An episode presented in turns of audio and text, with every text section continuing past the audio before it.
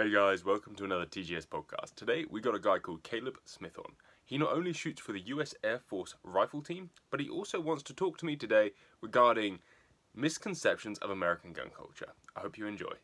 Uh, well, we're doing doing pretty well. You know, um, Missouri has not been hit too bad with like the virus and whatnot. So you know, overall, things are actually starting to look up. You know, we're hoping to start opening up slowly, um, start getting back to semi-normal. Um, you know, so they're going to reassess the situation here at the end of the month, and then um, decide if they can start reopening the more essential parts of the economy and whatnot, the local area, um, yeah. and maybe lift some travel bans and whatnot. So that'll be uh, that'll be good. So travel bans are in place in Missouri. Um, so there's there's travel restrictions depending on what your career is. Um, so for the military, especially, that's that's across the entire Department of Defense. Um, each of the commanders um, have been given their own authority to limit your travel area. So I'm limited to within an hour uh, radius of my home, um, which kind of stinks because a lot of the the early uh, spring hunting and fishing seasons have opened up. So the only thing I can really do is turkey season right now, which is okay. Um, but uh, like trout season and whatnot has opened up, and I was really looking forward to to doing some fly fishing, which we won't be doing now. got nowhere um, close to home. Yeah.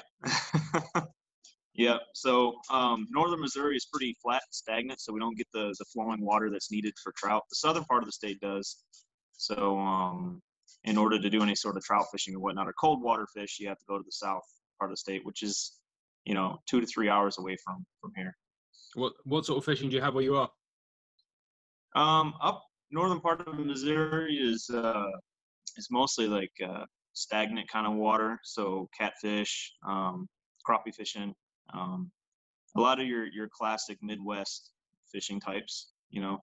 So um, a lot I of slow uh, water. Uh, had a subscriber send me a, a I think a Indiana one uh, mm-hmm. a, a, book of all their fishing rigs. And luckily, in the back, it had a guide to Fish ID.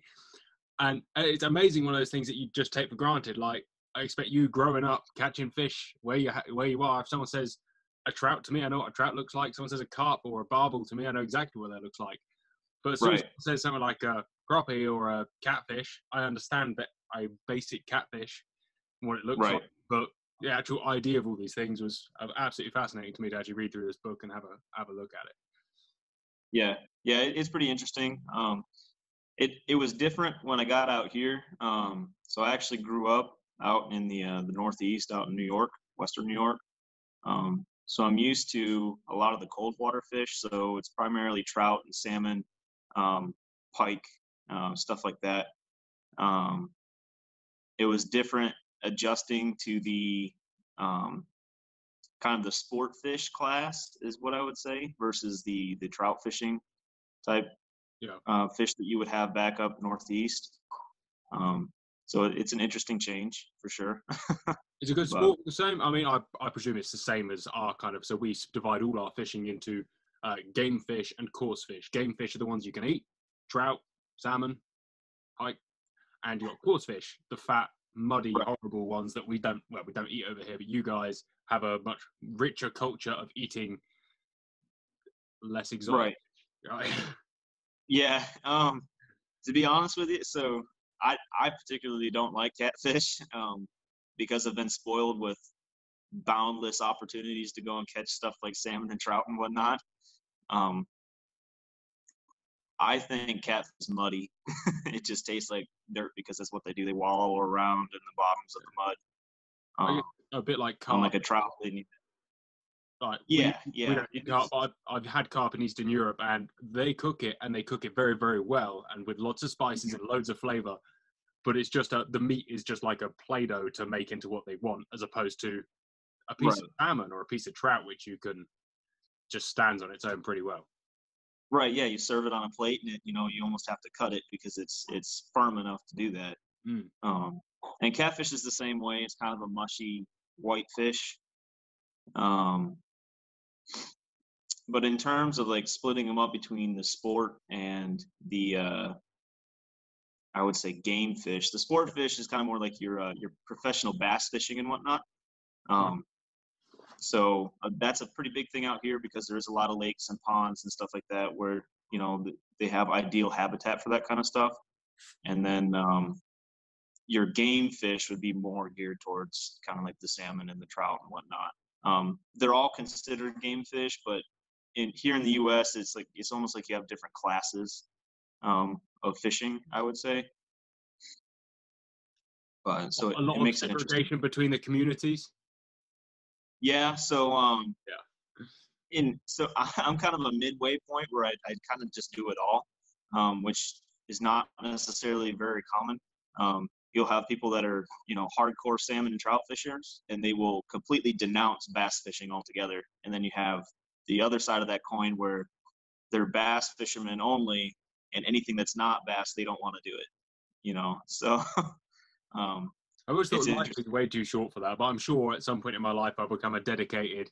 All I want to do is shoot this type of deer, and everything else can disappear and go. ex- exactly you know and it, it's one of those things i think it's just how you grew up so i mean i grew up doing it all you know we we hunted you know birds and deer and everything like that and then for fishing we in the location that i was at you had the finger lakes in new york so you literally you could fish all the bass species and you could also fish all the trout species in the same location so it just depended on old- what you want with your old man, what's that with your with your dad. Yep, yep. Um, so my whole family as a whole is just, you know, it's a very deep lineage of, of outdoorsmen. So um, it is just something we did as a family typically. Nice. So I mean, Yeah. before we go any further, let's talk a bit about you. Introduce yourself. All right, yeah. So I mean, um, I'm I'm a senior airman in the United States Air Force. Um, I've been in for five years now. Actually stone on uh, staff sergeant here at uh, May 1st. So moving up through the ranks, and it's it's been it's been pretty good. It's been an interesting ride. Um, I never would have imagined getting here. Um, it was it was interesting when I started out. You know, I, I graduated high school in uh, in 2015, and then um, went right into the Air Force from there. Um, it was kind of funny because I, I decided that I was going to leave for basic training in September because I figured, you know, Texas would be cooled down a bit by then. I was wrong. so September in New York, it was 52 degrees and they were calling for snow that night. And I landed in Texas. It was 105 and 80% humidity. Yeah, it was it was a it was a shock. um, so then I, I spent two months down there training, and then I went up to, uh, and that's in uh, San Antonio, Texas, so right in the Gulf. And then I moved up to uh, Wichita Falls, Texas, which is up by Dallas, so kind of uh, closer to Oklahoma, out in the grassland, which is kind of amazing because you can go from the desert Gulf terrain of San Antonio, drive eight hours north in Texas, never leave the state, and you're in a completely different terrain. Um, it's it's complete plains grasslands out there. The, Um, the scale of Texas is, I mean, pr- a pretty scary thing. For, for, Yeah, it's it's pretty massive. You know, Yeah. it, it's it's pretty large. Um, Did you do any hunting it- whilst you were down there? Uh, no, I was too busy training and whatnot. So your first year in the military, in- in regardless of what branch, most of it's training. You really don't have much time to do anything. Um, so when I got to Wichita Falls, it was another two months of training there. And then uh, in February, I ended up getting to Whiteman Air Force Base, which is here in, in Missouri. Um, and I'm an ammo troop, so I'm, I'm a bomb builder for the B2 stuff. That's cool. Yep. Yeah, it's a good time. It's a good time. My mother hated it initially, but um, I mean, one presumes it's quite safe. it it is. You know, for the most part, if there's if something goes wrong at the same time, you know, it's it's kind of a reassurance. I won't know it, but you know, it'll be quick. Uh, Very true. But so, but overall, it's it's actually a very it's a very safe job. You have to really screw up for it to get dangerous. Um, but at the same time, there's also precautions that we take to make sure that it stays safe as well. You know, that's that's just inherently part of um, working with explosives and whatnot as, as often as we do. That is cool. Um, I presume you get to watch your ordnance go off occasionally. Uh, on occasion, yeah. Um, sometimes when they'll, um, like if we ever do a strike or something like that, or if we end up uh, um, doing a practice drop or something like that, they'll send us the footage back. We do get to see a lot of like our test footage on some of our experimental weapons and whatnot, and that's always cool because uh, sometimes it's like the first time that specific weapon has ever been built. Um, before that point, it's been a concept. or Too something like top that. secret for you to kind of give us a flavor of the kind of experimental stuff you go with. Um, so it some of- a lot of the stuff I can't talk about. Um, but uh, the one that I can is is the uh, the GBU 57. and It's called the MOP, the Massive Ordnance Penetrator. Um, so that's kind of uh, Whiteman Air Force's baby. You know, it's it's a 30,000 pound penetration bomb. Um, And Yeah. penetration bomb, we're talking, it's designed to go into buildings before it explodes. Um, well, it's, it's designed to actually penetrate beneath the ground um, and hit underground facilities Oh, that's um, cool. that are yeah essentially the idea is that we can you can hit the top of a mountain and blow something up that's underneath it That's amazing. so, So, I mean, it's a complete aside, but it's fascinating. Does the bomb itself penetrate, or is it designed to put the explosion down into the ground? no the bomb itself penetrates um How it far? did- we'll we'll we'll talk about that in person i don't want to put that one all the way out on the Some distance, the I presume. More, like, more, than, more, more than a meter. yeah yeah oh yeah by far yeah uh we're, we're talking several stories oh, hell. That's awesome. yeah Yeah. beneath beneath the surface That is amazing technology right there. That's amazing technology. yeah Yeah. Pretty cool. And uh, apart from being a staff sergeant, you are a hunter. Yeah, yeah. So it's um, it's always been some part of my life and whatnot. You know, like I said, we've we've always hunted uh, waterfowl and, and turkey and, and deer, um, and your small game as well. It's always just been a big part of my you know my heritage and lineage. So it's you know it's kind of bred into me. So what have you got? What have you got close to you now?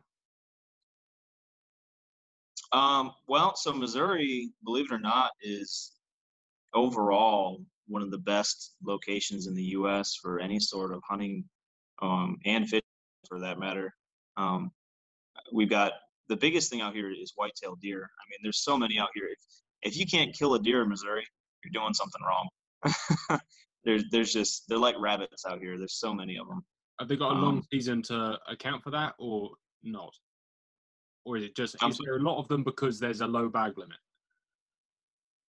Uh, no, they actually. So you, when you buy a hunting license out here, you get three tags. Um, you get a an any deer, which would be a, a buck tag or a doe tag. You can use it on either one, and then you typically get two doe tags along with that. Um, you get five if you hunt archery as well, because then you get um, an either or, and you get a doe tag as well. So I hunt both archery and rifle season um, and this year I'll be hunting muzzleloader as well, um, which you use your, your archery tags for muzzleloader.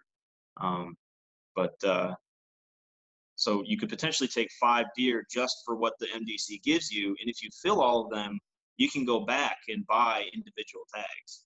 How Um, much is the hunting license and the individual tags? Uh, I believe last year it cost me forty three, and I think it was like five bucks a tag. So So it's yeah not, it's no no especially so growing up in new york a hunting license um well i actually got what they called the sportsman's license out there. It included all of your fishing and hunting and then it also had your tags attached to it. It was, it was about 120 bucks. So nearly half the price in missouri you know?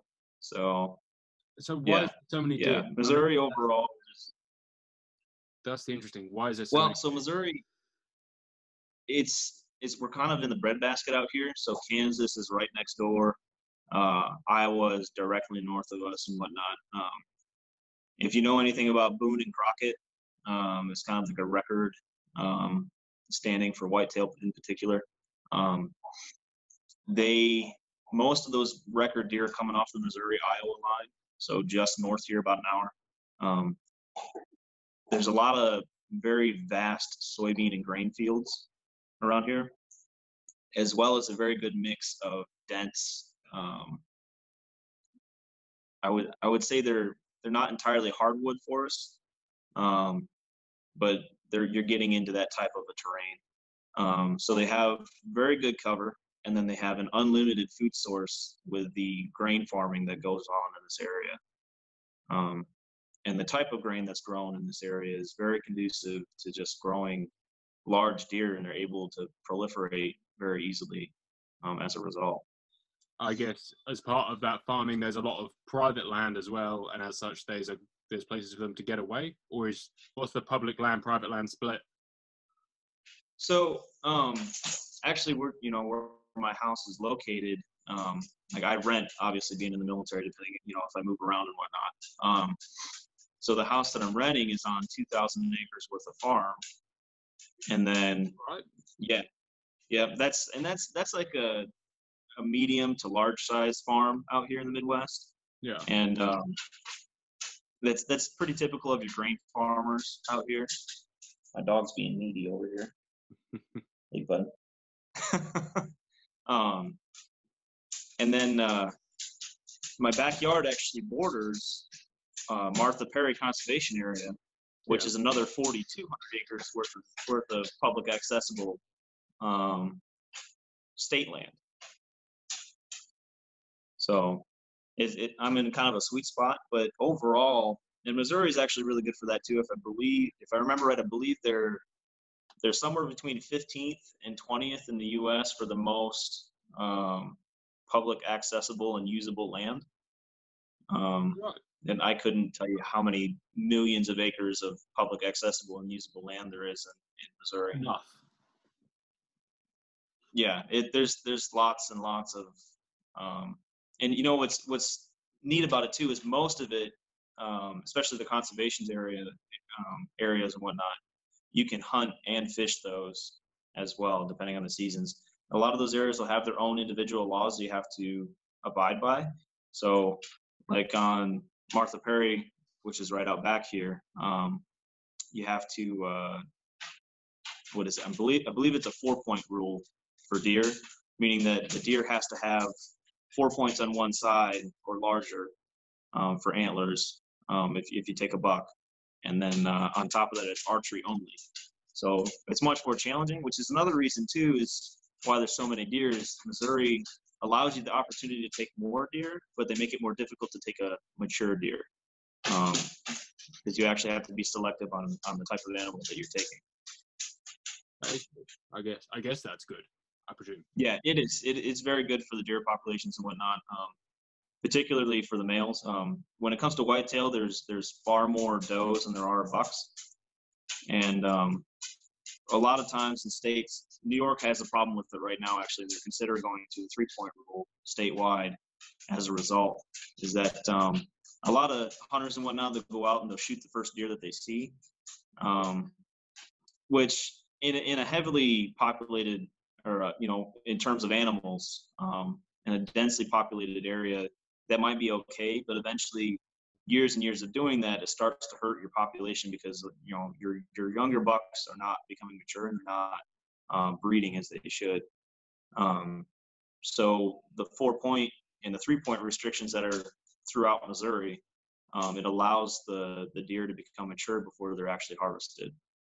Yeah, And the fact that the the tags very much lean towards doe culling. Right.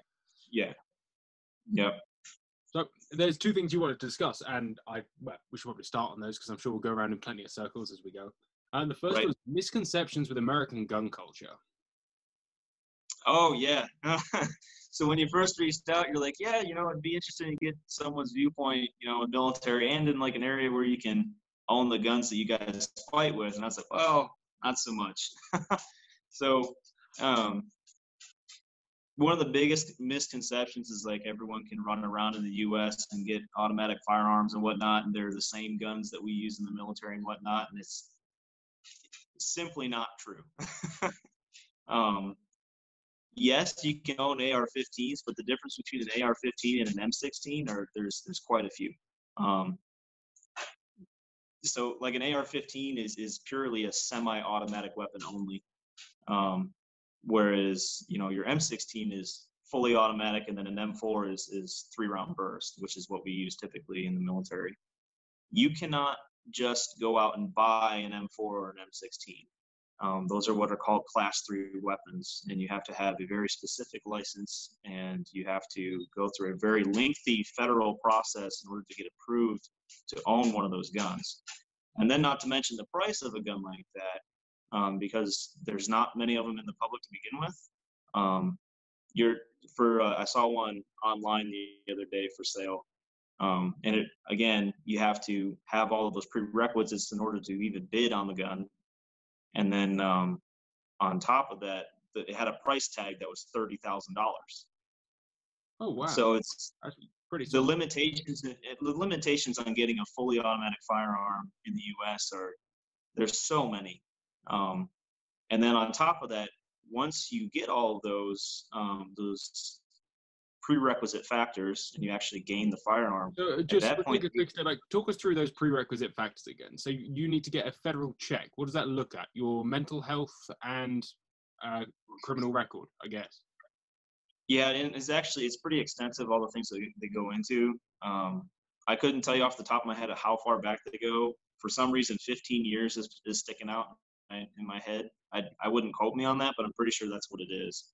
Um, and then on top of that, they go like you said, they go through all your mental health records and whatnot. Um, and if you're applying to gain license to own a fully automatic weapon, um, they go even further. Um, and then on top of that, if if there's waiting periods and whatnot in most states, so How long? in order for Like- it depends new york currently has a week long wait and what that does is it allows um, the government to actually do a, a thorough check. Um, not that the atf doesn't do a thorough check because it's most of it's an automated system. It you know there's certain key things that get flagged when they do your your background check and whatnot. And then if you do get flagged um, it's called a hold um, and they won't allow you to actually purchase the weapon. So you can actually go and say, "Hey, I'm going to buy this weapon." You pay for it, but you don't actually receive the weapon until you get a pass from the ATF. and that is for um, any, which is- any any gun, or is that just for? That's that's for that's for any gun. That's for any gun, um, particularly um, full auto and and pistols. Those typically take longer for you to get a pass. Um, And usually, every new purchase, or once you own one, you can just go for gold. that's every new purchase. So um, Even on private sale. Yeah. Uh, well, it depends on private sale. So there's a lot of a lot of states now. Um, private sale is not um, legal unless you go to uh, somebody who has an, an FFL, a federal firearms license, and then there's a legal transfer of custody from one person to the next. So, say I want to sell you a gun, you know, and you're my neighbor. Um, we would have to go down to the gun shop here in town and we would you know transfer the, the firearm through uh, the Through FFL yeah. right and he would he would then sign it over to you and you would still receive a background check for that as well Okay. Um, and ha- that background check uh, takes like a week, or can it be immediate? it, it depends you know if you got a clean record you know I've never had a positive you know uh, or a positive hold so it's um it typically takes like a day for me if that um because I've never committed any crimes or anything like that. I mean, stuff like speeding tickets. Um, if you have over a certain amount of speeding tickets, they'll hold your weapon, um, and they'll they'll look deeper into your record. Um, so say you've got like five speeding tickets, they'll hold and they'll they'll dig deeper into your into your record to see if there's anything else that sticks out that you shouldn't allow a firearm. So it's not. Well, I say it's not as e- it's not as easy as most people think that it is. No, now say ten years ago, it was easy. You know, you could go to a gun show and just pick up a gun. Um, it's since then, it there's been a lot of changes and whatnot, and even then, there was still certain background checks in place and whatnot. Overall, it's it's difficult to do it. Um, in some states, so Missouri, it's legal to do um, private sales of long guns, so rifle, full length rifles, and um, and shotguns So including semi-automatic full-length rifles. Yes. Yeah. And the reason for that being is the the idea is that you can't, you know, so I, I collect M1 Garands. You're not gonna conceal an M1 Garand and go shoot a place up. You know, it's it's a it's a 40 inch rifle. There's not really any place to hide that. You tell that to the UK firearms, please. they probably disagree. and- yeah. they, they, they also apply that so you know it, you want to buy an antique shotgun from somebody you know obviously with a you know my ithaca for instance you know it's a 30 inch new ithaca drilling. There's no way or a new ithaca double. There's no way you're ever gonna try and shoot a place up with something like that. And that's the idea behind being able to do a private sale with that. But even then um, if you want to play it safe you should by all means take it to an ffl and do a proper transfer of custody.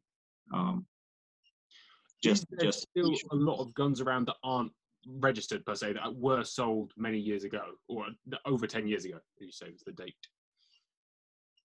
well. Um,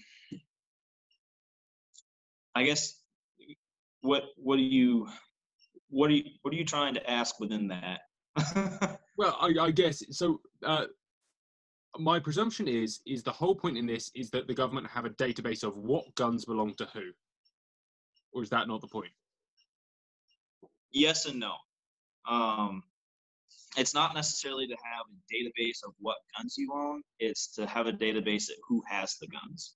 Um, so that way they can kind of monitor their their uh, backgrounds and whatnot throughout their, I guess you could say, livelihood of owning firearms. just Um, a, a quick sniff of your political feeling on that is it a good thing I think so. I think where we're at right now is a good position to be. Um, I don't agree with people trying to push more restrictions. Um, and the reason for that being is because the system that we have in place actually works. Um, in the cases that it doesn't, um, you know, on the news and whatnot, you'll see like there's a shooting somewhere and whatnot. That guy got a hold of that weapon illegal, illegally.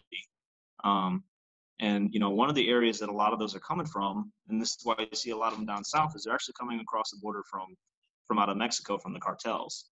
Um, criminals are criminals. They're not going to follow the laws to get the guns. You know, that's kind of my feeling on it. that's our argument So- here most of the time as well Right, and that's the thing is like, so you start to install more restrictions on these firearms, and all you end up doing is just, you know, kind of pissing off the law-abiding citizen because he's the only one that's getting affected. Because again, a criminal is a criminal. He's not following the law already. You know, he's not gonna say, you know, oh, new gun laws have been installed. I guess I should not do that. No, it's they're criminals for a reason. You know, but can, yeah, uh, 100%. 100%. Do in that case, do you think that you should be allowed, uh, using the fair process, be able to get fully automatic firearms just as easy as you can a pistol? No. No. Um, and like I said, even even getting like a pistol and whatnot, those typically take a little bit longer because those are concealable. Um, and nowadays, you know, probably ninety percent of your pistols are are semi-auto. Um, so they're not even pistols themselves are not easily had. Um, particularly depending on the state. Um, New York has a week-long wait, regardless of what your background is on on pistols. And then on top of that, certain states require you to get a concealed carry permit.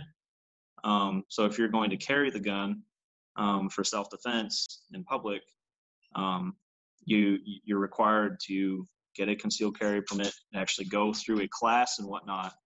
Um, on and they, they teach you all the laws like how to actually handle and fire and shoot defensively um, with your your pistol. And are if you don't have that, Primarily for self-defense. yeah, and that's you know for for pistols, yeah, it's it's that's what the concealed carry is for, is so that way you can you know you can tuck it in your waistband or you have a you know a, an in the waistband holster or something like that, and you go out say. Um, I carry when I'm out on the highways and whatnot out here. Um, Highway 70 is a hot spot for kind of drug trafficking and whatnot. So if I pull off to a gas station or something like that, yeah. So Highway 70 stretches all the way from it's it's literally a straight line from Dayton, Ohio, all the way out to Wichita, Kansas. So you can imagine that's a pretty big artery for for the cartels that do manage to make it into the U.S. and whatnot. Um, all they have to do is they just stop at gas stations and they keep traveling to the big cities that are along the way. You know, um, and it's it's not a huge problem, but it's still it's still something that would, you know, I don't want to take the chance of not having something if I were to stop at a gas station and someone decides to hold the place up. You know, I'd rather have the option than not have it and actually be in trouble. You know, most people who end up carrying concealed and whatnot will never actually draw their weapon at any time throughout their entire lifetime. Most people will not. One ego asks what the point is. The point of of carrying. Yeah. So, like I said, it's just having just as a devil's advocate. Just as a devil's advocate, of course. Yeah, devil's advocate. You know, so if I don't have a weapon and I pull into a gas station and somebody decides that they're gonna, you know, go up to the you know the register and they've got the gun pointed at you know at, at the person behind the counter you know, trying to get get them to give all their money or whatever, whatnot. I'm in the back and I can see what's going on, you know, and I'm and I'm carrying. I can stop that confrontation. You know, a lot of times the mere presence of another firearm is enough to make somebody stop what they're doing. Um, particularly if if they're, um, you know, most crimes happen with with knives and whatnot in the U.S. So if you're coming to somebody with a knife and that person draws a firearm on you, you're going to stop what you're doing really quick because now you're at a disadvantage. Do you feel like most Americans who conceal carry are actually prepared to pull the trigger?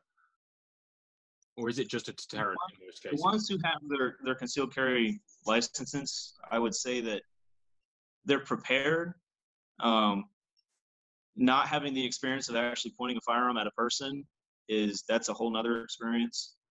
Um, so that that's something that they would definitely encounter when it if they were in that situation where they had to. Like I said, and there's a CDC statistic out there. Um, I can't remember what it is. It's something like 350,000 potential crimes in the U.S. Um, were stopped just by somebody drawing a weapon, not even firing. So again, it's, it's kind of those things. The mere presence of, of a good guy with a gun stops a crime from happening. Um, just because it's it's the intention or the possible outcomes of, of somebody having a firearm stopping the, the criminal. I mean, you do make it sound like America is a pretty criminal, crime-filled place. I mean, it's when we talk about these things, it seems like it, but when you look at the grand scheme of things, you know, the U.S. is it's a very safe place, and a lot of that, I think, a lot of that has to do with the firearms culture. I think it, I think it really does.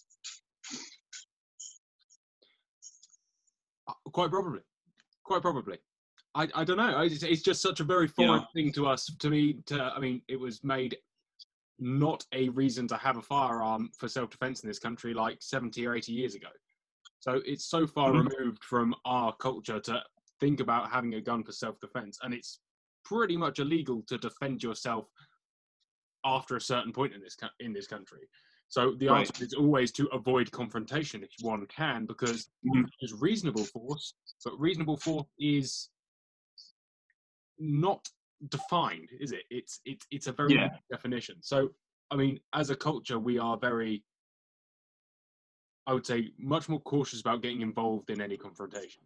So when you're saying right. about someone's robbing a, a, gas station and a petrol station, we should call it, someone's robbing a petrol mm-hmm. station, and you're there in the back. I haven't got a gun because I'm in England. I haven't got a knife because I'm in England. All I've got is a bottle of Lambrini and four tins of Stella. Right. you just wouldn't get involved, and this is the, the I think there's there's a real difficulty here because it does sort of stink of cowardice in some regard. Because inevitably, any man would go, "I would like to get involved there to stop mm-hmm. this crime happening," but you can't. But even if Right. you had a gun or a knife, you couldn't anyway. So there's no point. And it's a very Right. strange cultural divide. Like you say, yeah, I'd get involved. I'd get the gun out. Yeah. Stop the crime more than likely. Um, I that's why I carry it to be Right. a a small policing force. I presume that's kind of the Yeah. theory. Whereas Yeah, and that's you know we you kind of said it right there is is where, um, because if you think about it, you know, a crime a lot of times police reaction time is typically about five minutes to get to a location, and when someone is holding up a small area or something like that, or they go in and they have ill intentions, the crime is already going to be done and completed by the time the the you know police arrive on the scene. Um, so it's kind of a, a self-governing, you know, we're going to try and help each other out best we can type attitude within the firearms community, at least ones that carry defensively, you know. So especially stem from culturally, do you think? Uh, well, it, it stemmed when the English decided to take our firearms away back 250 years ago. um, and it's been there since. So, and So- since you have been a self-policing, self-governing nation, and I do admire, by the way, a lot of American values and a lot of American governance culture in that regard. Right. Uh, not that I think that you guys are perfect by any means, and neither are we. So, Right. Yeah. Yeah. And it, I'll be the first to admit there's a lot of flaws within the the multiple systems that that surround the U.S. as, a whole. Um, but there's also a lot of good that comes with it. You know, um, as is obviously with your guys' governing system as well. Um, there's a lot of flaws, but there's a lot of good stuff as well. yeah. So um, I often have conversations with people about what the perfect culture or what the perfect society would look like. But the only way you can ever get it to work right is if every person within that society is perfect or at least less flawed than average. in order to get there, each person inherently would have to be a good person. Yeah. You know, and that that again, that kind of goes back to the you know the my reasoning, my personal reasoning for caring is I know that there are bad people out there. Um, and honestly, having been in the military, like I I wanted to carry before just because of you know the the culture that I grew up and whatnot in. Um, but after having joined the military and having the intelligence briefings and whatnot, and realizing what's going on in the world, um, it it made me want to have some sort of option for defense, you know, personal defense even more. Um, particularly, so like I can carry onto a military base. Now, once I get out of the vehicle, it has to be in a lockbox, you know, attached to my vehicle and whatnot. Um, but I can carry onto base here um, because like in the mornings when I go to work, um, the line, the the traffic line built up at the main gate when they're actually, you know, going through your IDs and whatnot to make sure you're you're actually legal to get on the base. Um, you could be backed up almost a mile. Um, so you have almost a mile worth of military personnel waiting to get on base. You know, for people who have ill intentions, we're a, we're a perfect target. Um, so it's and that's part of the the reason why we're allowed to carry on the bases. Um, not all of them, most of them you're allowed to. There's certain laws in place that we're allowed to do that. Um, because we have had an issue with um, lone wolf attacks and whatnot on our bases in the past, and it's you know it's something that we have to have to be aware of. Do you feel like you should, as an American and being a very different culture to ours, and I probably wouldn't ask, ask this of a serving British soldier, but do you think you should be able to take your guns home? Your M4? Oh, like from from work. base? Yeah. No, no. It just it's an interesting idea. Um, I believe it's it's Switzerland. I think Switzerland does it.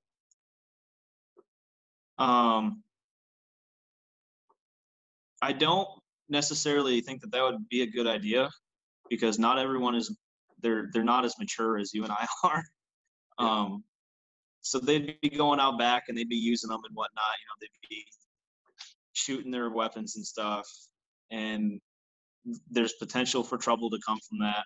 And on top of that, um, from a financial, a militaristic financial spot, that's uh, that would be bad considering. So now you have a weapon that should only have 2,000 rounds on it. Now it could potentially have you know 10, 15,000 rounds on it, and it's worn out because they were taking it home and shooting it. Um, And you like I said, that personnel would listen to the rules and just not use it. There would be the temptation to use it, and like I said, not everyone is mature as you and I are, so they would be breaking the rules with it. That's a hell of an know. assumption there, by the way. That's interesting. Very interesting. So you are happy with the way the laws are at the moment, yeah, apart from the cost of fully automatic firearms. yeah, and you know, I'm I'm, I'm okay with that as well because I have no personal desire to own a fully automatic weapon, and that's because I've used, you know, I use them on a regular basis in the military. Yeah, so you're spoiled. And, um, the issue there. Yeah, well, there's that, and you gain the knowledge of in a non-military setting, fully automatic weapons are not useful. Like there, there's no use for them at all. You know, you, you definitely won't be hunting with them.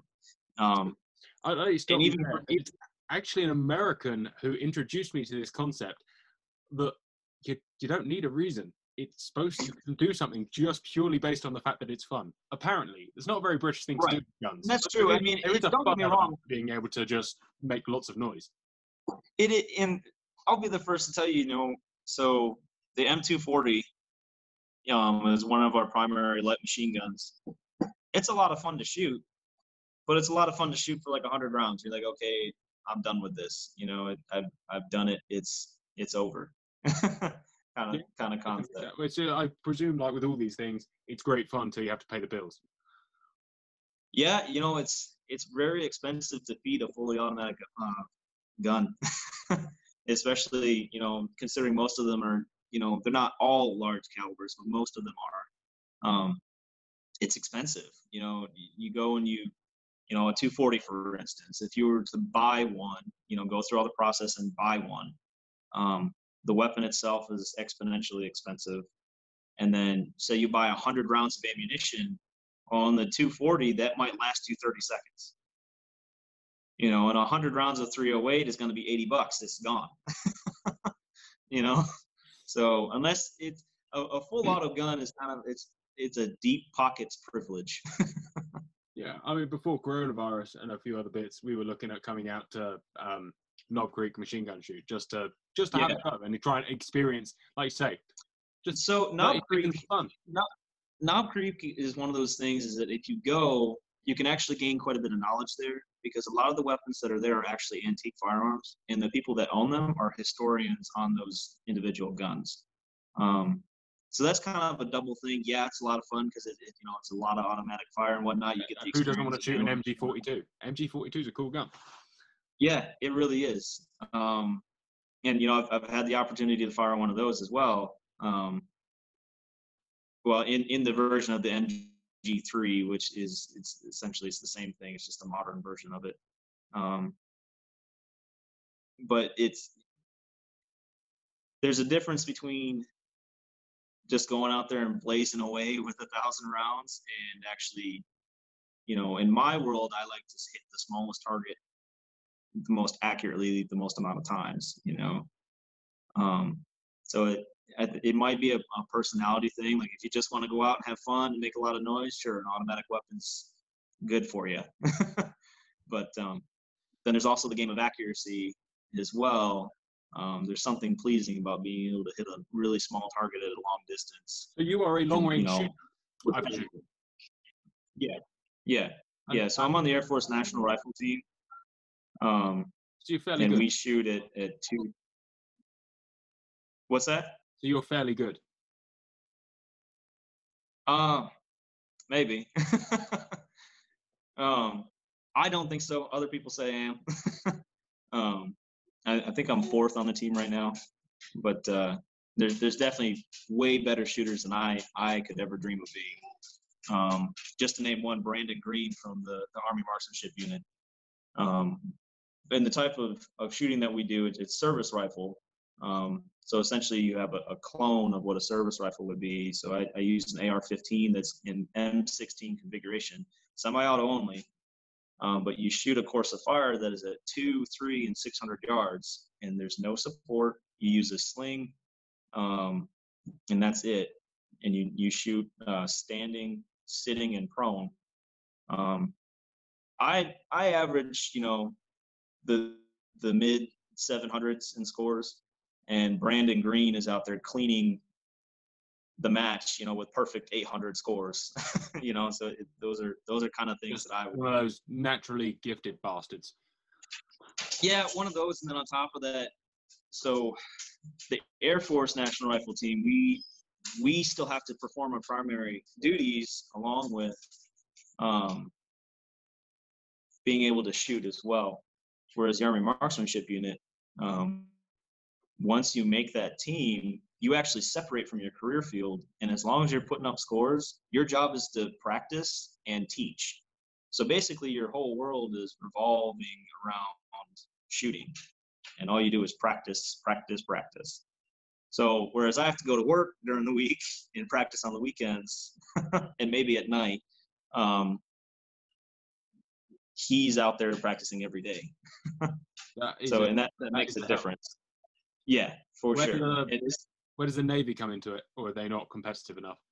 So, no, the Navy actually has one of the better teams. Um, not to bash the Marines, but surprisingly, their team, at least in the last couple of years, has kind of been falling off the edge. I'm not sure why.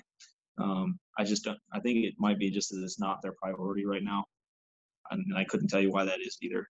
Um, Spend money somewhere else. well, not so much that. It's just that their shooters haven't had the skill that they've had in the past. Um, it wasn't very long ago.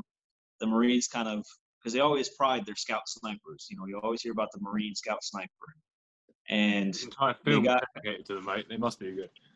yeah, and, you know, they got kind of a slap in the face. I think it was two years ago. Um, the Coast Guard snipers beat them in the World Sniper Championship. um, and everyone, everyone's always kind of bashing the Coast Guard, you know, in, in the terms of, of, of military rivalry. And then for them to come up and beat the Marine sniper team, Well, yeah, it was, it was kind of a blow to their ego. yeah, I bet it was. But then I guess, like with all things, is all they need is a naturally talented guy to run their team. That's exactly it. Just a bit You of know? luck. He clearly wasn't hard enough to be a Marine. I was going to say a Marine, but our Marines are harder than your Marines, so it's not comparable. um, so, do you hunt long range as well? Um, well, so that's that's kind of an interesting concept. So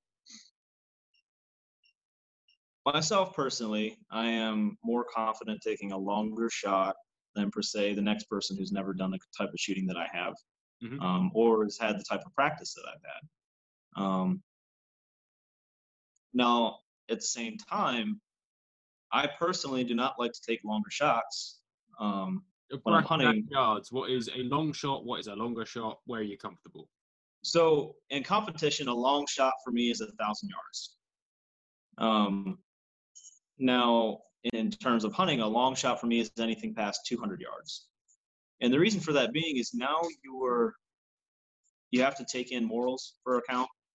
Um, you're not shooting paper. You know, you're you're shooting a living, breathing animal, Mhm. and a lot can happen over long distance between you know your your own capabilities and then again it's a living breathing animal. It's typically not standing still when you take the shot. You know, it might be walking or it might be quartering you know the shots when you're hunting are never perfect. I've only had one shot um, hunting deer that was ever i would i would say was ever truly perfect and even then it was under 50 yards. Um, you know the the it was a it was a large doe and she was standing broadside like perfectly broadside to me.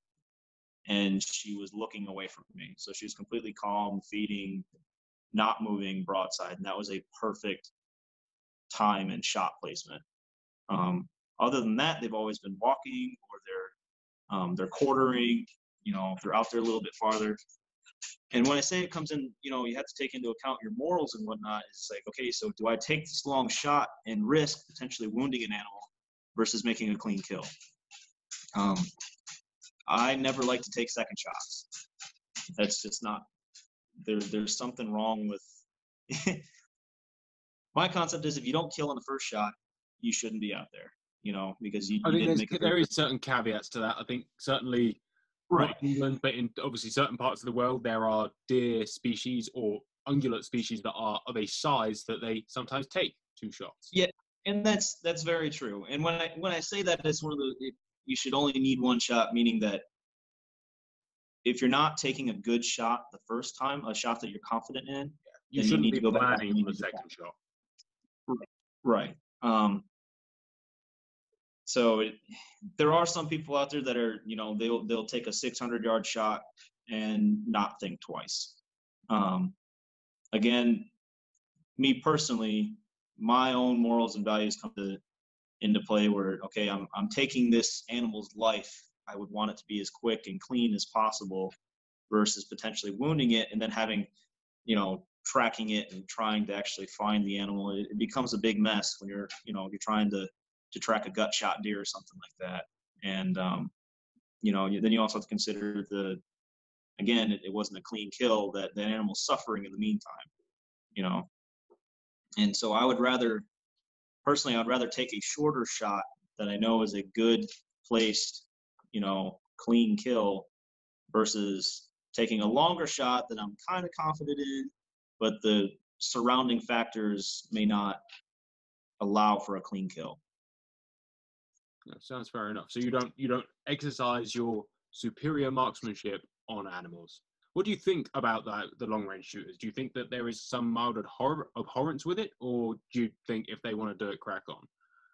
You're not against it, or do you are you ardently? I'm not against. I'm not against it. I would argue that some people that do it probably need to practice more.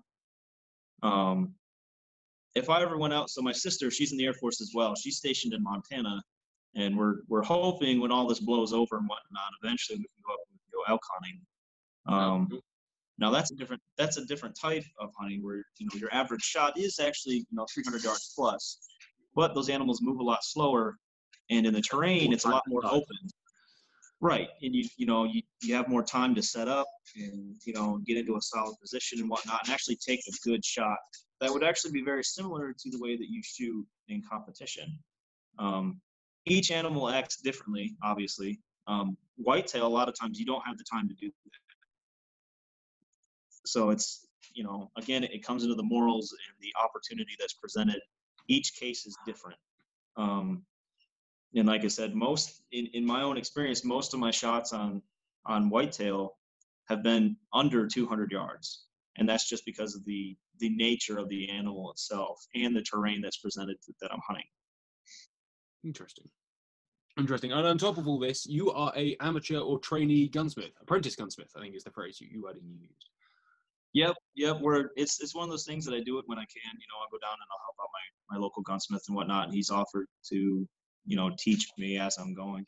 Is that mainly Um, rifle stuff, or what does that look like as an American? Uh, for the for now, um, a lot of it's kind of based on rifles. Um, but I have, you know, I've done some work with shotguns and whatnot. Um, a lot of it's just like minor repair and whatnot for now. I have started. He has started to uh, to kind of teach me on the like the roles of of machining and whatnot. Um, once I sew on staff sergeant, that's one thing that I'll probably do because I'll have time to take classes. Is there's a local college here that that teaches a machining class, and I'll actually take that um, on night classes after work and actually go and learn professional machining and you know so I can learn how to thread barrels and you know use mills and whatnot to to do those types of, of metallurgy work that's involved in gunsmithing. Um, Do most American shooters have their guns modified then? I presume, or is that another? uh, modified in what way? You know, there's there's that's one thing that that comes with the gunsmithing, and there's so many different um, areas um, within within the gunsmithing world. Like you see, the biggest modified weapon out there is is the AR. You know, the AR platform. Um, we don't actually consider that gunsmithing because you can build one of those in your garage using normal hand tools. You buy the parts and put it together. You know, they're, they're kind of like adult Lego kits. um, whereas, you know, you get a nice Winchester Model 70 or something like that, and um, you know, you want to have the barrel swapped out for another caliber or something like that. That's actual gunsmithing where you have to, you know, you buy a barrel blank, you know, depending on the type of metal, it may need blued or something like that. It needs to be threaded and fitted to the, you know, the gun and whatnot. Um, there's a lot of precision tooling and whatnot that's involved in actual gunsmithing. Um, I focus a lot on woodwork. Mm-hmm. Um, that's kind of that's kind of my area of expertise, and that's what kind of developed into the gunsmith thing. As I started doing stocks and whatnot for my own guns, and then um, make it making them. Yeah, yeah, nice. So, and it's you know that was another thing that I grew up doing was just normal small woodwork and whatnot, and um, you know with my dad and my grandfather and whatnot. Um, and then I, you know, I just kind of carried that on, and I was like, well, I'd, I'd like to make a gun stock for one of my rifles, and I tried it. And it, it just kind of became a, like a hobby passion of mine, and um, I just continued on from there. And people started noticing my work and whatnot. You know, and I just actually got a got an order for a twelve hundred dollar Garand stock here the other day, so I'm, I'm, gonna have to start working on on that here soon. That's cool. Um, so when you uh, so that is like what like a grade five Garand stock, or is that just a custom fitted one, or? No, that, that would be like a you know, um, like a AAA grade walnut stock. You know, that would have a, a, a fancy finish and whatnot. It'd be custom fitted and floated to the rifle and whatnot. Um, and then also it would also it would it would take uh, we take into account the, the, the individual's measurements and whatnot, so we'd actually fit the gun to him a little bit more than we would on a standard rifle stock. Um, most rifle stocks from the factory are kind of a one size fits all type thing. Mm-hmm. Um, when you start doing custom stock work, is where you can actually get into fitting the rifle or the shotgun for that matter to the individual, and it inherently makes it a better gun for that person, and you're more accurate um, with that firearm as a whole because it, it fits your dimensions. No, I think that you're right, but it's it's an interesting thing that most people will never spend any money on that, and they'll just sort of wrap themselves around. Most. Yep. You you into your yep. shotgunning as well? Was there not a lot of wing shooting to be had where you are? Oh no. So um, matter of fact, so the national um, championship range for trap shooting is actually right here in Missouri. It's down towards Lake Ozark. Mm-hmm. Um, it's a mile long trap range. um, wow. I, I, I, couldn't tell you how many firing points are on it. Um, but there, there's quite a bit of that. I personally like sporting clays um, because it's very similar to hunting. At least the, the setting is typically close to hunting. Yep. Um, I get bored with uh, skeet or not skeet, uh, five stand trap. Um, skeet's okay because it's, it's switching directions, but five stand trap is I find that a little bit boring because it is so repetitive. Um, now, on the other hand, you know, my my cousin, he's the Pennsylvania, you know, state champion and whatnot in those realms. So it's it's something that I've I've done a lot, but I'm I'm better with a rifle than I am with a shotgun. So that's that's just kind of why I focus on the rifles. Um, now I do you know, hunt a lot of a lot of ducks and, and geese and whatnot. Any of your birds out here? There's that one behind you, obviously. yeah, so that's my teal I got two years ago. So um, he just had some really really nice colors on him. He's a good drake. Um, so I decided to get him mounted. I would like to get the trifecta on the teals, or to get the blue wing, the the cinnamon teal, and the green wing. So that's that's the green wing. I got to get the other two yet. Uh, you got to go around the world and then get the, the full slam. Like that's the real answer. Yeah, right. Yeah, and so Missouri is actually located in a kind of like a hot spot for waterfowl, um, to where the flight pass for the waterfowl coming off the east and the west coast to get down to the Gulf of Mexico for the winter, um, they converge right over Missouri, Iowa, and Arkansas. Um, so waterfowl season here, you get all species from the entire U.S. and typically within all of North America. So we get a lot of Canadian species as well um, on their way down to the Gulf of Mexico for the winter. So um, waterfowling is, is a very big part, not just in this area, but you know, in, in U.S. culture as a whole. Yeah. So do you when you when you hunt those, is that with decoys from a blind, or are you flighting them, or? Uh, so if I can, I try to set up decoys and whatnot, and you know, I like I personally like natural blinds, so I'll take a bunch of reeds and whatnot, kind of build my own little blind, and I'll I'll sit and wait for them. Um, a lot of the areas out here is kind of like swampy areas, so I'll take like a a swamp stool, you know, where my chest waders, and actually I'll go out and actually sit in the reeds themselves and wait for them to fly over. Um,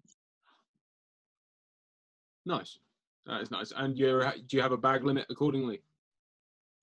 Yeah, so each species has their own limit, um, and then there's a overall limit as well, like a daily limit. Um, we have what's called the federal duck stamp, which is kind of a rate, it's a federal thing that you have to have in order to hunt ducks, and that kind of stemmed from back in the 30s when conservation was not necessarily taken very seriously, and um, if I believe, if, well, if I remember right, I'm, I'm pretty sure it was an issue over in England as well, but waterfowl was nearly wiped out in the U.S um, because there, there's just so many hunters and everything's being overhunted. There was no limitations on you know daily bag limits and stuff like that. Um, so many species were almost hunted to extinction. Yeah, um, we, we, had that probably 70 or 80 years before you that we put a not a stop to, well, we did we put a stop to commercial hunting of ducks, um, and put in place game acts and wildlife protection that kind of thing. Um, right. Which well probably was more I was going to say was for the was for the preservation of, of wildfowl, which is no bad thing. Yep. Yep, and that's that's exactly what happened here in the U.S. They, you know, now it's governed federally in order to keep ahead of it. And now, you know, duck populations have made it back to where they were before, and they're actually starting to go above where they were. Um, so some of the individual species they'll have what's called a conservation season, um, where they actually they'll extend the hunting season a little bit, and you're allowed to kill more of that individual species. That's cool. Yeah, we don't, we don't, we don't. Obviously, we've done done a fair few videos with a guy called Nick Horton, who is a, a an old school wildfowler and a well, an absolute archive of knowledge on the, on the subject. And he's right. very much against bag limits and that kind of thing. But mm-hmm. on the other hand, he, he notices that that wildlife populations, or at least wildfowl populations, have changed massively during his lifetime. Right. So his main attribute, he, he attributes that mostly to just human intervention, certainly in England at least, because yeah, we may have like a wildfowl reserve, but then we'll build right up to the side of it and put a motorway on one side, and suddenly this tranquil environment that they might once have loved will change, as well mm-hmm. as a lot of our wildfowl being migratory beyond our limits um, and buggering off across right. Europe and getting hammered on the way one way and hammered on the way back to us. It's there's a lot mm-hmm. more play with our wildfowl that help, means we can't really save it quite as autonom- autonomously as you can. We have to work with the rest of Europe and Russia and Scandinavia to try and actually build a plan, which we have done, but it's less solid than yours potentially, for the sound of it. Yeah, and it, I think a lot of that has to do with the landmass that's available. Yeah. Um, England is like the size of New York, Pennsylvania, and West Virginia combined. So three states out of 50 equals the entire landmass of England. Um, whereas you have the entire U.S. everything. How does that work? I don't know about that one. um, but you know, between Canada and, the U.S., where a lot of the waterfowl and whatnot comes from, um, and then also as well as just being easy allies, um, it makes it having control of an entire continent yeah it's it makes it a lot easier to kind of enforce and come up with ways to be better conservationists as a whole um, when you're only working with two other nations you know unlike you guys where you have to work with the rest of europe um, who are much uh, much older nations with much more rooted cultures and hatreds and oh yes difficulties accordingly and our own hunting cultures and it's a very it's an interesting one it's an interesting one. I think mm-hmm. Why we suffer from conservation issues probably more than the rest of the world, which is why we impress ourselves on the rest of the world probably more than anyone else does. Mm-hmm. because it's easier to control other countries and other continents' conservation than it is to look inwardly and go, yeah, this this is not a great plan. Not that I am for a one nation Europe by any means. Um, right. But yeah, it's an interesting one when you put it like that. Actually, we are up against it conservation wise, and which is why it's much harder to take a hold over anything in Europe. Mm-hmm. And that's kind of one of the interesting things about the U.S. And so, you know, we have 50 individual states, and they they all have their own individual hunting laws and regulations and whatnot. But then you, depending on the type of hunting, there's the federal regulations that kind of oversee kind of like the minimal regulations that states have to follow. Yeah. So, and that that's kind of so waterfowling, for instance, um, it's federally governed that you have to use non-toxic shot. Um, that's not something that's put up by the states. That's that is a federal mandate. Um, but then you go to the in, the individual states, and depending, so Martha Perry has the same federal uh, regulations across the board. But if you travel uh, down to Warsaw, which is another area that I waterfowl, it's on the Truman Reservoir. Um, there are some, depending on the location, there's some random state governed limitations, like you can only kill so many of this certain bird or whatever um, in a day that you don't have in other locations. So, it, like I said, you have the minimum regulations set up by federal law, and then you have the individual state regulations that go on top of that. Um, it is, it is something that I admire, or at least would like here, but unfortunately, it would never work because those in local, like the control of local government over local wildlife populations. Unfortunately, it would never work purely based on the fact, here at least, that we don't have anybody who cares about wildlife in the countryside in any local government position to do that. Neither do we put money back into the local government like you do with your taxes and, and tags. So would, unless right. we changed fundamentally, it just wouldn't work. But it would be nice, for example, to say, all right, well, maybe those in the north of England shouldn't shoot hares because they don't have very many, but those in the southeast of England should be able to shoot as many hares as they like because we have loads. So maybe there should be like differences from county to county, but it wouldn't work because it would just get abused. So there you go. Yeah. Yeah, it's it's an interesting thing, and you know, like you said, the U.S. is very very good about um, funding conservation as a whole. Um, a lot of our you know our state parks and national parks and whatnot, all of that money ends up filtering back into itself to boost conservation. And then we also have some some taxes and whatnot that are involved in the sale of just hunting and outdoor equipment, and that all as well gets filtered back into um, conservation. And that's not just by taxes; that's also you know um, some of your bigger box stores like Cabela's and uh, like Bass Pro. I believe it's like 15% of each per- purchase goes back into conservation of some sort. Um, so just just simply by buying a piece of hunting clothing, you inherently help out conservation just by buying something. But that um, extends also to outdoors gear as well. So even if you if you're a hiker and you're using the space, you're contributing to the space. Exactly. Yep. Which is a so a strange thing that you have that you have like the ability to go and use this space, but everyone using the space is contributing to the space. Whereas here we have our public rights of way and our rights to roam, but nobody contributes to that. So it's just a huge burden on any landowners, which is uh, mm-hmm. interesting. Mm-hmm. Yeah, yeah, and that's a lot of that stem from you know when the the national parks were were kind of being uh, built, and we were actually setting up individual conservation areas that were uh, deemed necessary to preserve not only for people to use in the future, um, but to kind of protect them from expanding populations and whatnot, so that they would stay natural. Um, Missouri is one of them that's lucky enough to have a national uh, a national uh, a national park, and it's down Mark Twain. Um, it's kind of uh, I'd say it's southeast from where we're at here, um, about an hour and a half. I couldn't tell you how many thousands of acres it is. It, it's it is absolutely massive, and it's down the foothills of the Ozark Mountains, and it's actually one of the locations where they're reintroducing elk into the local area um, because they're one of the species that were wiped out back in the day um, in that area from overhunting and whatnot. So putting up areas like that has allowed us to reinvigorate the the species that were on the decline. Um, so it's it's a multi-directional attack on conservation. Um, on trying to preserve our natural environments around here in doing so. No, I think it's an extremely admirable thing, mate. It's been an absolutely fascinating conversation. I really, uh, well, I appreciate your Oh, views yeah. on on everything. Um, actually, they're all very well rounded, extremely well rounded.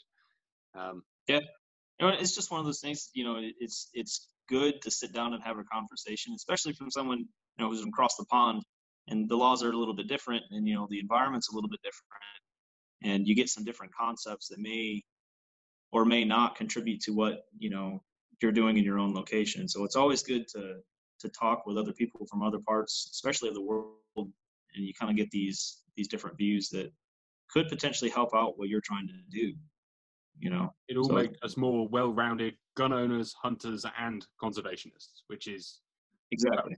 I think the more rounded we can be, the the better chance we have of surviving in a more ever pressing world, at least. Yeah, yeah, absolutely, absolutely. My So- final question is: is do you get a lot of anti-gun hate, or is that just not a thing? Personally, Uh, it depends on the area. Um, so I grew up in New York, like I said, and it's uh, a lot of people are like, "Oh, well, how's the city and whatnot?" Um, but I actually, you know, New York's a very large state as a whole, where you know I was seven and a half hours away from the state or away from the uh, away from the city. wow, cool. So you have two very clashing types of cultures. You know, New York City is very far left and they're very anti-gun. And you might have a couple friends that are from down in that area. And say you post something on Facebook and they'll, you know, immediately jump on and be like, oh, no, that's not how it should be. But then once they come out and they see the way that you're living, they experience a different side of things and they realize, oh, maybe, maybe this is okay and then when you go to the city and you you realize oh this is why they think you know it's it, it's the mix of cultures you know a lot of the clash is between people from the inner cities and the people from you know the more rural locations and i personally don't end up getting a lot of the hate from it um, i have had some confrontations with my friends in the past um, but at the end of the day what you have to do is you just have to be mature about it and be willing to sit down and have a conversation.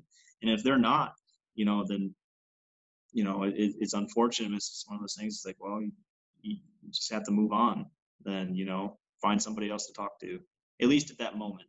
You know, I'm not saying to abandon your friends because they see a different view from what you do, but you need to be op- you know, open to having a civil conversation which is something our society as a whole, you know, our generation has kind of forgotten how to do. I think a lot of it has to do with technology because you, you can instantly have conversation across so many boards, but you're not actually having the conversation in person, you don't necessarily understand where the person is coming from. 100%. And and suddenly you just feel like everyone should be a little bit more like you and forget that Yep. the world is full of different and beautiful people and it would be such a shit place if we didn't have that variety. Yeah, exactly, exactly. So it's one of those things is if you are receiving, you know, kind of receiving that type of narrative from from another person, it, you just have to be willing to sit down and have a conversation. And a lot of times, you know, and that's that's kind of the beauty of working in the military is it's such a mix of personalities and people and background. Um, you you get so many different viewpoints and you you talk about them. You know, like when you have a down day where there's not much going on, you know, you're all sitting in the break room and conversations on politics and everything else like that, they all come up. And, you know, it, it wasn't a little, you know, it wasn't too much long ago that, uh, you know, I, I had a conversation with, with a, with a girl that I was working with. Um, and she, she's from inner city, California, from Los Angeles, you know, very anti-gun. And she knew that I was on the rifle team and whatnot. And she started asking me some questions and, you know, we, we just literally sat down. I was like, look, this is why I feel that I do, and you know, this is why you know I'm pro gun and whatnot. And by the end of the conversation, she had actually loosened up on her on her viewpoints and had understood that you know maybe the gun culture in the U.S. isn't necessarily a bad thing. And it was simply just by having a conversation. You know, she started to understand why things are that they are, and that a lot of it is, you know, it's from a lack of education. Um, they don't realize that we do have processes involved and whatnot to make um, like the purchase of firearms and whatnot, not as easy, but also safer at the same time. Um, Which is obviously the, to make sure that the people aren't- facts of it are obviously not aided by the liberal or left wing media because, to be honest, it's still pumped out over here like you can just walk into a gun store and buy buy a gun. And a lot of the, the stuff and the facts they're using is quite clearly old, but it doesn't matter because most people just read it and go, yeah, America's bad. You just buy guns everywhere. Yep, and that's you know, like I said, that's actually is, is one of the biggest misconceptions is that it's not it's not that easy. Um, and the the media, unfortunately, you know, they're they're equally bad on on both the left and the right. They only it drives me nuts because there's no one who actually reports honestly anymore. So they'll they'll get a, a story and then they take out the parts that they want to report on in order to push their narrative. You and know, it's kind of like CNN versus versus Fox News. So CNN is going to be extremely left wing and only going to pick out, um, you know, the very left wing narrative um, things, and then Fox News is going to do the same thing for the right wing. Um, is part of the reason why it, it drives me nuts, and I don't I don't watch the news very much anymore because it's there's so much misinformation that spreads through the media anymore. Which is, um, well, it's the world we live in, isn't it? Isn't it wonderful? Yeah, and that's that's why having conversations are so important because a lot of times you're educated not only on the other person's viewpoint and why they're thinking that way, but you can gain some sort of knowledge on the actual subject because you you learn why a person thinks that way because there's a there's a process behind that. There's a reason why they think that way. Um, you know, so individual conversation is always good. Agreed, mate. Caleb, thank you very much. Or should I call you Staff Sergeant Smith? No, no, I'm not in uniform today. You know, so.